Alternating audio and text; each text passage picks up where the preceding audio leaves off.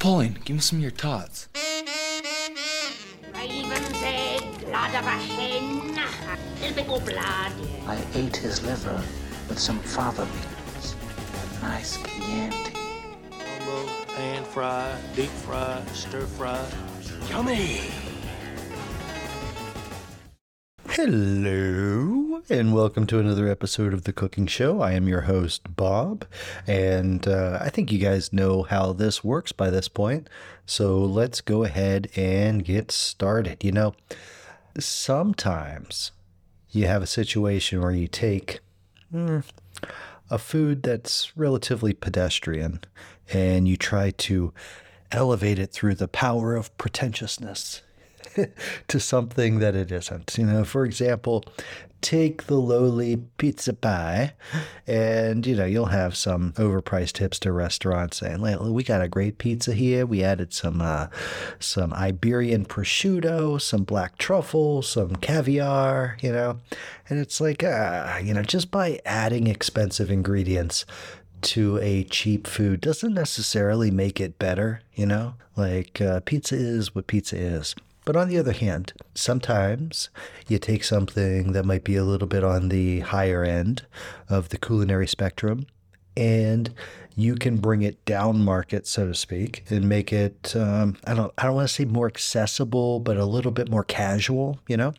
And I have like this special mm, place in my heart for what I call like old school fancy food. You know, I'm from southwestern Pennsylvania, and they say that trends die in Pittsburgh. Like the last place for something to be trendy and hot is going to be Pittsburgh. It's going to it's going to come to Pittsburgh as the hot new thing long after it is uh, flared up and burned out in New York and LA and Miami and Chicago or whatever. So, you know, as a child of the 80s and the 90s in southwestern Pennsylvania in the the, the suburbs and the exurbs of Pittsburgh, you had all the all the hot dishes from from the roaring 70s from the metropolitan 70s and even you would even see this in the places where people from Pittsburgh would go on vacation. Places like Rehoboth Beach and certainly the Outer Banks. You know, the Outer Banks is basically just Pittsburgh South. And a staple of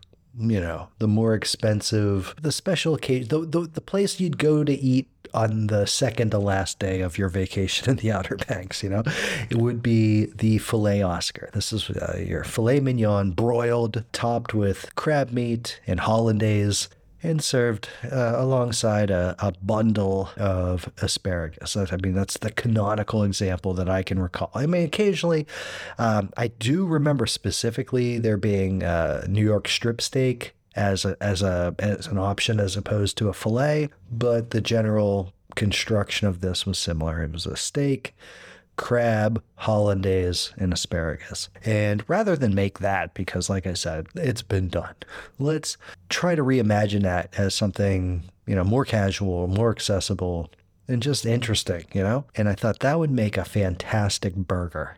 Like it would it would be a unique burger, but it fits well as a burger. You know, it's not like putting caviar on pizza. It's like, you know, augmenting the general mm, concept of what a burger is to incorporate these other, you know, these other elements, the, the the surf and turf aspect, the hollandaise sauce, you know, whatever. So this week's episode is the Oscar burger. And I'm be honest with you, straight up, better idea than than than it was in, in reality. You know, not that there was any it wasn't anything wrong with it. It was just, you know, all the individual components were good but, you know, maybe just a regular burger would have been better. However, we can go ahead with this episode because we have recipes for lots of components here. So even if you didn't want to make the whole Oscar burger as like as, as, like the whole package, you may want to make the brioche buns or you know make your own old bay seasoning or make your hollandaise sauce or or make a chopped burger, which that was, you know, kind of the, the kind of interesting spin on the burger. This is that we're not making a ground beef burger, we're making a chopped meat burger. Um, but we'll walk through all the individual components. And first off, we want to get started with essentially a brioche style bun Now, typically, if you if you just Google or you find a brioche bread recipe in a cookbook, it's often a multi-day process. Like you'll you'll make the dough and you'll let it rise and then you'll punch it down and you'll fold it over and you'll knead it and yada yada yada yada. And then it's going to go into a like a stainless steel or a, a ceramic mixing bowl and into the refrigerator to cold rise for you know 24 hours something like that. And then you're going to bake your brioche because the, the the cold period makes the dough less sticky. It- you- you're going to you're really going to beat the dough and stretch the glutens and get them all linked up um, pretty aggressively. And then that cold period allows some of the, uh, the the tension in those molecules to relax, and it makes the dough less sticky, e- more easily worked. It will um, make that real soft and squishy, cakey texture to it. But as like a burger bun, or as essentially a stand-in for like an Amish white bread or something like that, you can definitely turn over a brioche recipe inside of less than six hours, maybe about five hours and it worked fine. You know, you just have to be a little bit more careful in shaping and you know plan out your your timing of the of the rise and the secondary rise and all that kind of stuff. But you know, here we'll go through the the general process for this. Uh, if you check the show notes, you'll see the exact recipe, step by step, all that kind of stuff. We'll also have a link to the Imgur album with all the photographs of making you know this whole thing. Um, and if I come across any uh, special ingredients or equipment or whatever, we'll have links to that in the show notes as well. But generally speaking, uh, we're making a brioche dough here using milk and eggs and honey and a little bit of vanilla extract as like the wet ingredients. We're not using any water in this. We're going to use, I know, not to get into the specific measurements, but you know, a half cup of milk and uh, five eggs plus an extra egg yolk. So that's like almost six eggs worth of liquid there, plus a half cup of milk. This is a very batter like dough that we're going to be making. Let's see here. So we got the milk, yeast, honey, eggs, the extra egg yolk, uh, vanilla, granulated white sugar, uh, flour, salt, and butter, you know, softened up at room temperature. What you do you start off is you add the honey to your milk and whisk that around in a bowl and add your yeast to that. We're going to activate our yeast in that milk and honey mixture. It's going to take, you know, 10, 15 minutes.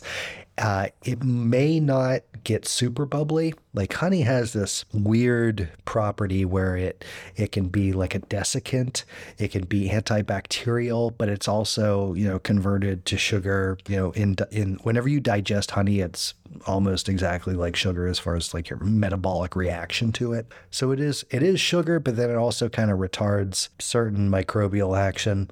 So you're you might not get a super vigorous awakening of your yeast initially, but it'll be okay. You'll get a couple little bubbles starting. You know, once the yeast is uh, fully dissolved and is creating some air bubbles in that in that liquid, what you need to do is whisk together your eggs and add it to that liquid.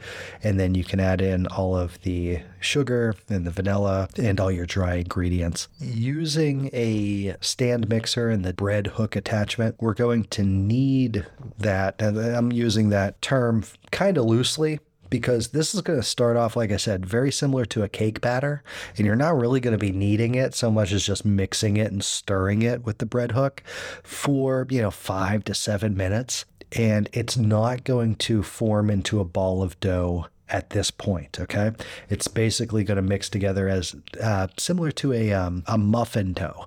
You know, kind of gluey and viscous, uh, not as runny. Like you, you you can't pour it out of the bowl, but it also doesn't hold its shape. It's kind of intermediate between a solid dough and you know a cake batter. It's pretty pretty much a biscuit, uh, not biscuit, a muffin, a muffin batter. That's what it is. Anyway, you have your one stick of butter. Divide that into four equal parts. While you're you have your your dough hook kneading on the low setting, you know, add one of those segments of butter in and let it go. It, it might it might stick against the side of the bowl or whatever, but as as that dough hook runs around there on that planetary gear, it's gonna slap that butter in and incorporate it into the dough. Once that first segment is incorporated, add the second one. It's, it usually takes like two to three minutes upon adding the butter to this mixture for it to be incorporated in, into the dough. So you just do that until all of that butter is in there. Once you've incorporated the last segment of butter into your dough, you're going to increase the speed of the mixer up to six. And I'm assuming that all the KitchenAid stand mixers are uniform in their in their speed numbers. So like I'm using a like a what is it the Pro Series Platinum whatever I don't I don't know whatever the biggest one is that you can get at like Williams Sonoma, and I assume that six on that one is going to be the same as six on like the KitchenAid Artisan line or whatever. Anyway, you're going to turn it up to speed six, which is fairly aggressive. Like this is going to be fast and real slappy with that dough. What this is going to do is it's going to work the gluten proteins in this dough and it's going to stretch and fold very quickly in, in quick succession. And they're going to be rubbing against each other and pulling away from each other and going around each other. It's a it's a very uh, intricate and elaborate dance. But over time, over the ne- the course of 10 to 15 minutes, which is fairly long for considering we've already kneaded this dough for mm, 8 13 to 15 minutes, adding another 10 to 15 gets you up to almost a half hour of kneading time. That is uh, fairly long for bread dough. But towards the end of that 10 to 15 minute high speed kneading, you will notice that the dough starts to take on the form of a ball. It starts to pull away from the walls of the mixing bowl and it starts to uh, glom together around the bread hook. At the end of 15 minutes, you turn that guy off, you remove the bowl and the bread hook, and you basically push down all this dough into a ball in the bottom of the bowl. Get, get the hook out of there, and then turn this out onto a floured surface. Okay. Now you can take a little bit of that flour, get it over, you know, the top, the sides. Obviously, there's flour underneath because it's sitting on top of it. And with your hands, pull in the edges of this dough ball and kind of fold them in and then roll the ball over so that you'll have a smooth floured surface, like a very smooth ball of dough with a floured surface on the top, and it'll look really nice and uniform. Uh, let that sit there and wash out your uh, mixing bowl, dry it, maybe throw a little bit of flour into it and swish it around on the bottom, and then transfer your dough ball back into that bowl and cover it with saran wrap. And we're going to let that rise for eh, at least three hours, room temperature. It will, you know, approximately double in size. It may rise a little slowly because the gluten, like the gluten structure in this dough is going to be very um, tight and and uh, and robust. It's like my favorite word. I say robust almost every episode, but it's going to be uh, very springy and rubbery. Um, so it might have a little bit of resistance against you know puffing out with the the carbon dioxide that's produced by the by the yeast, but it will rise a bit. It'll it'll soften and it'll become very sticky. Okay. Later on, whenever we make the the actual buns, you just got to be careful and and work it with your hands. Kind of work it with the edges of your hands. Get a little flour on your hand, the heel of your hands. Um, after three hours, what you're going to do is what I did was I didn't want to have to deal with it potentially sticking to like a cookie sheet. So I put parchment paper down on a cookie sheet and preheated the oven to 325 degrees Fahrenheit.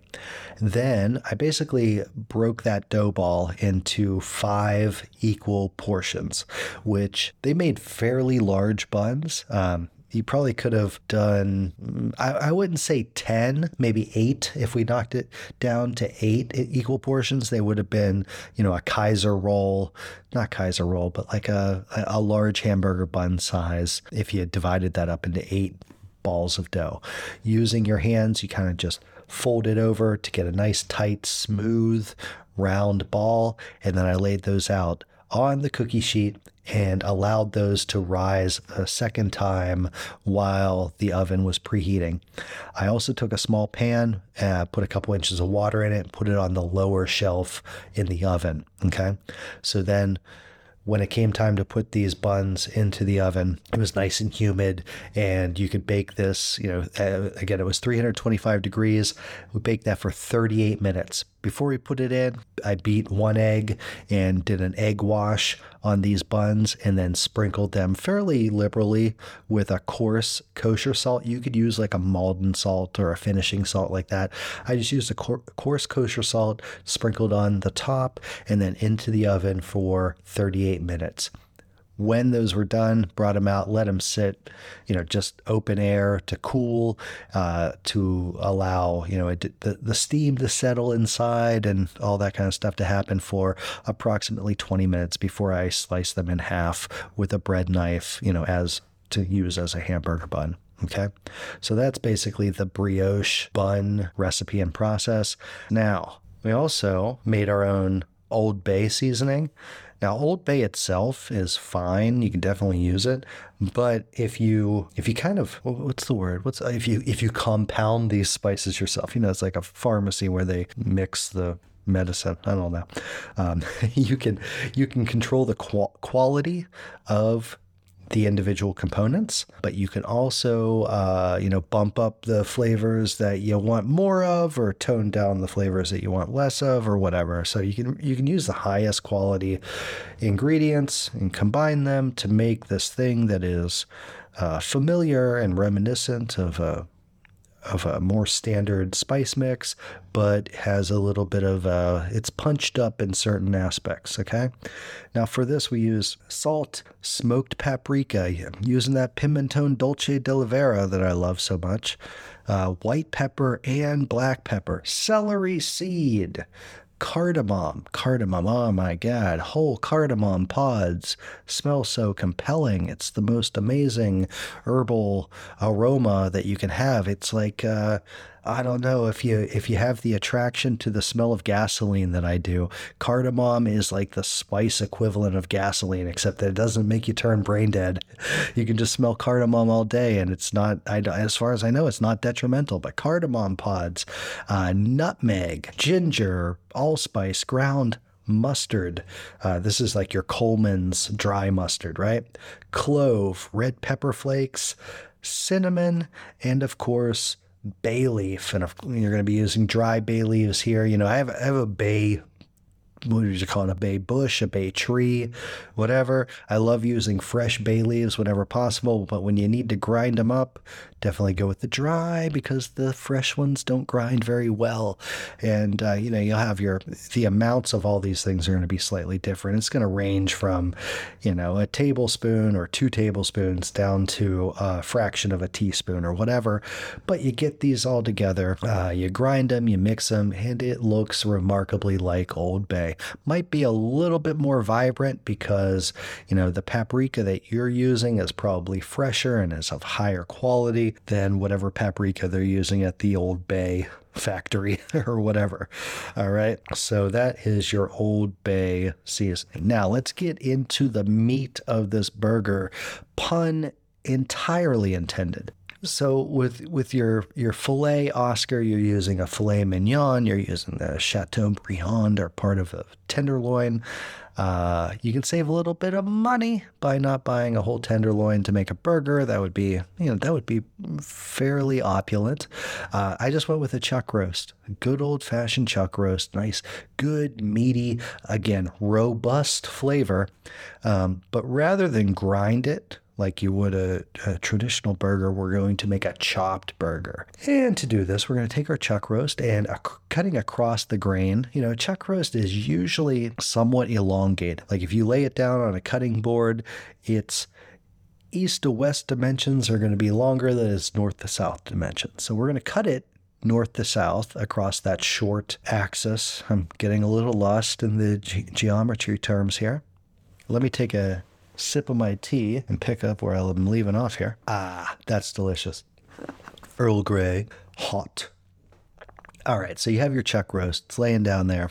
cutting it north to south into roughly half inch slices. Okay, this is going to create uh, these these like I don't know playing card size. I guess it's not playing card size because they're half inch thick. If if you had playing cards that were a half inch thick, this would be the size of your chuck roast slices. If that is confusing, check out the Imgur album to see what it is I'm talking about here. Now, using your food processor, you put a you know a handful or so of these slices of chuck roast in there and you give it a pulse several times pulse it for i don't know 10 seconds more or less that is going to thoroughly chop and slice and mangle this chuck roast so that it can be formed into a burger. Now, when you're going to turn that out into a large mixing bowl or whatever, and you're going to work in batches. You can't probably won't be able to do the whole chuck roast in your in your food processor all at once. I think I worked in three batches, uh, chopped it up into the bowl. Now, once it's in the bowl, you can go through and with your hands just kind of work through it, feel through it, pull out any any uh, tough, sinewy bits, anything that's long and stringy, like you might get um, sort of a, a chain of fat and connective tissue that didn't chop up very well, just pull that out and, and set it aside, discard it or whatever. Um, you can remove it at that point. If you wanted to, whenever you slice it up, you could go through and trim out different parts. But I don't want you to over trim the fat because the fat's going to impart a lot of flavor there. Uh, and whenever you've already run it through the food processor, it it is very apparent what parts would be uh, the difficult bits, you know, the tough parts, the stringy, the chewy, the whatever. And you can just pull those out so that you have a nice, clean mixture of beef and fat, and it'll be a nice texture there. To that beef, um, you know, I, let's see, I, I think my chuck roast was somewhere in the neighborhood of 2.3 pounds. And to that beef mixture, I added two tablespoons of our Old Bay seasoning and one whole egg. Come to think of it, this recipe is more, you know, if you take all the components and put them together, it's more egg than it is anything else. I mean, we had, you know, we used five eggs in the in the bread dough. We're using an egg in the actual, you know, burger farce. Uh, we're going to use mm, four eggs in the hollandaise, and we're going to use another egg to egg wash the brioche buns when they go into the oven. So it's a whole bunch of eggs that you're using and only a little bit of everything else that egg is going to be a nice binding agent because because we didn't grind this it's going to be hard i mean you can form this into a patty it's not going to be a problem but that egg is going to help hold everything together once you start cooking it so that it doesn't just crumble apart into fajita meat essentially so that egg is uh, it's it's essentially the glue that's holding everything together. Once you have that meat and spices and egg all mixed together, portion it out, and shape them into your burger patties. I made three burger patties and then put the rest of the meat mixture into the fridge. I'll package that up and make a burger later this week or something like that. But form those into patties and set them aside for a while. Um, what's cool whenever you make your own burger like this is you know the provenance of the cut at least. It's not just a, a of you know all the trim off of the off of the animal. You have much lower likelihood of contamination because you're using a whole muscle, and especially from the chuck, that's like the shoulder of the beef. Uh, it doesn't have contact with the viscera or the gas, any of the gastrointestinal tract. It's kind of separate from that whole uh, component of the animal that it came from. So you're not gonna.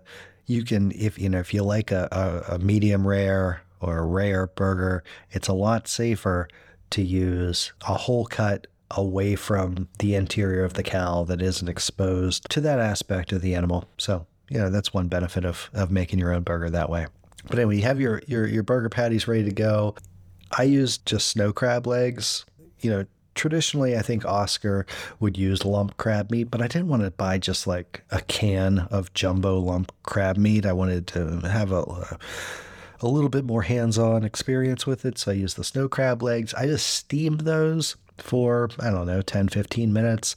Uh, you could, if you wanted to, coat those with the Old Bay seasoning and put them in there. I mean, that's how they would be prepared if you were just buying crab legs in Maryland or Outer Banks or Myrtle Beach or whatever. But I didn't want to over overdo it with the Old Bay seasoning, so we just we just steamed those crab legs, got them out into a giant bowl, let them cool, cool until they I could they could be handled.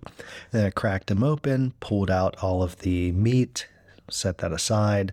Uh, I put that into a small cast iron pan with a little bit of butter and just sort of poached it while I brought together all the other components of the recipe. That way, um, it wouldn't dry out. Number one, and it also it wouldn't be significantly colder than all the other parts of the burger. I wanted everything like a, an even temperature distribution from top to bottom. Now, in the middle here, um, I did make some homemade butter to use in the hollandaise sauce.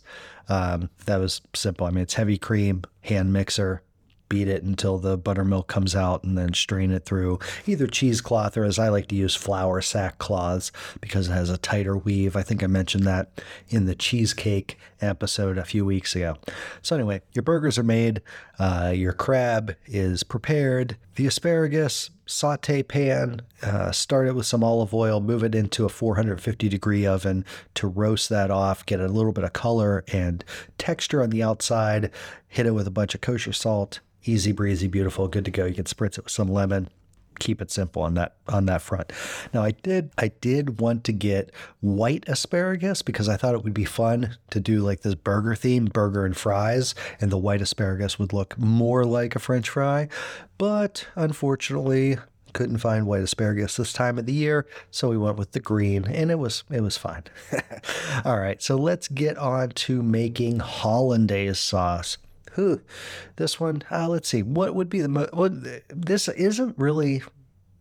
I would say that the most uh, technically difficult part of all this is just making the brioche, um, because it is it is a uniquely textured dough. I mean, it's closer to making like cinnamon rolls than it is making uh, like a like a baguette or something or a sourdough loaf. But you know, hollandaise sauce has a reputation for being at least somewhat finicky. I don't know why. I mean, it's just you get your four egg yolks, uh, you beat those together, and you make a double boiler. You set a you know, a stainless steel mixing bowl inside of a pan with a little bit of water at the bottom. So you got like this indirect heating mechanism to to slowly and evenly heat the egg so that it doesn't curdle. You don't want scrambled eggs. You just sort of want to uh, change the consistency through even heat and acid and fat.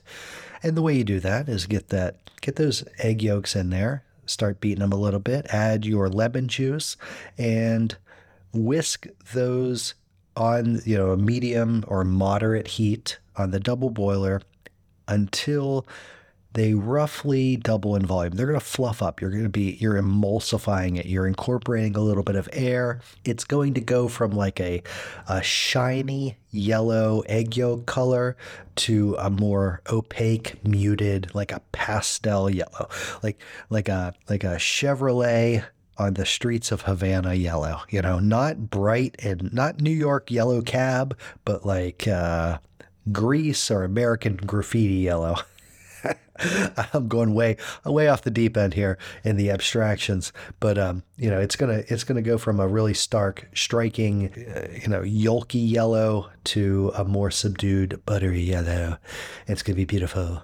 So you're gonna do that, and then once you've once you've achieved a little bit of that opacity, you're gonna take four ounces of butter ideally you do this beforehand you know? You melt it in a bowl in the microwave so you have melted butter there and then you just trickle it in. It's kind of like making mayonnaise but not you don't have to go as slow. Whenever you make mayonnaise it's like super slow. It's like a drop at a time. In this case you're you're adding it a teaspoon at a time a tablespoon at a time whisking it together and it's going to incorporate with the egg yolk with the lemon juice. You can hit it with a little bit of salt uh, Tyler Florence's uh, uh, hollandaise recipe is salt and a little and a pinch of cayenne. Uh, replace the cayenne with your Old Bay seasoning. We're hiding that everywhere, man. I mean, you made Old Bay, you might as well use it. Throw a pinch of that in there. Uh, it's going to add a little bit of color, some flecks of brown and red and all that. Whisk that for a bit, and then once you are satisfied with the with the texture, when it has like that velvety sheen and it's beautiful, kill the heat and you know give it a stir every once in a while while, while you construct everything. At this point it's just a matter of putting things together. You have your brioche buns. You cut those in half with a bread knife lay it down there. You could toast them if you want. It's not necessary. I mean i think that you know the fact that you made a homemade brioche bun is enough. You know you've done the heavy lifting. Lay your burger atop that put your crab meat on top of the burger, spoon your hollandaise over the top of the crab meat, and then lay your, uh, you know, the lid of your bun against the burger and uh, plate that alongside some asparagus. Uh, and that's basically it. You could garnish the plate. You could, you could, uh, take some chives and chop them very finely and, and drop those atop the uh, the hollandaise. But basically, you've created a burger inspired by, you know, an old school fancy dish of of broiled steak and and crab and uh, buttery eggy sauce and it's wonderful and it realistically it did taste it tasted fine you know it, it had all the flavors it had all the textures. It was there. Um, you know, the bread. The bread was probably the standout. The hollandaise was delicious and had that nice, that nice acidic, lemony uh, backdrop to the very. Uh, oh God, I hate the word unctuous, unctuous texture of egg yolk and butter. Um, but you know, kind of underwhelming. Uh, it was certainly not greater than the sum of its parts. You know, I was whelmed I was not underwhelmed. I was not overwhelmed. I was simply whelmed. And, uh, you know, sometimes, sometimes when you add things up, you just get the sum of its parts. Sometimes it's not greater. Sometimes it's exactly mathematically equal to what you put into it. but, uh, you know, feel free. You can use that, that brioche recipe to just make bread or to make uh, little, little rolls for breakfast sandwiches. Be great. Um, doing uh, a chopped burger as opposed to buying ground beef or grinding it. Like if you don't have a meat grinder, but you have a food processor, you can make a really killer burger with a nice, a nice and unique mouthfeel by chopping it rather than grinding it. And then certainly hollandaise, it's great to have that in your back pocket for eggs Benedict or whatever, you know, Sunday brunch. And, uh, you know, it's also cool to know what goes into Old Bay seasoning in case you pull out that old, you know, can from 1997. And you're like, you know what? I'd like to have something a little fresher. All right, so that's that. Um, that is the Oscar Burger. Photographs well. It's beautiful. It's a great concept. Um, but you know, it, it is whelming. It is equally whelming. So have a good one.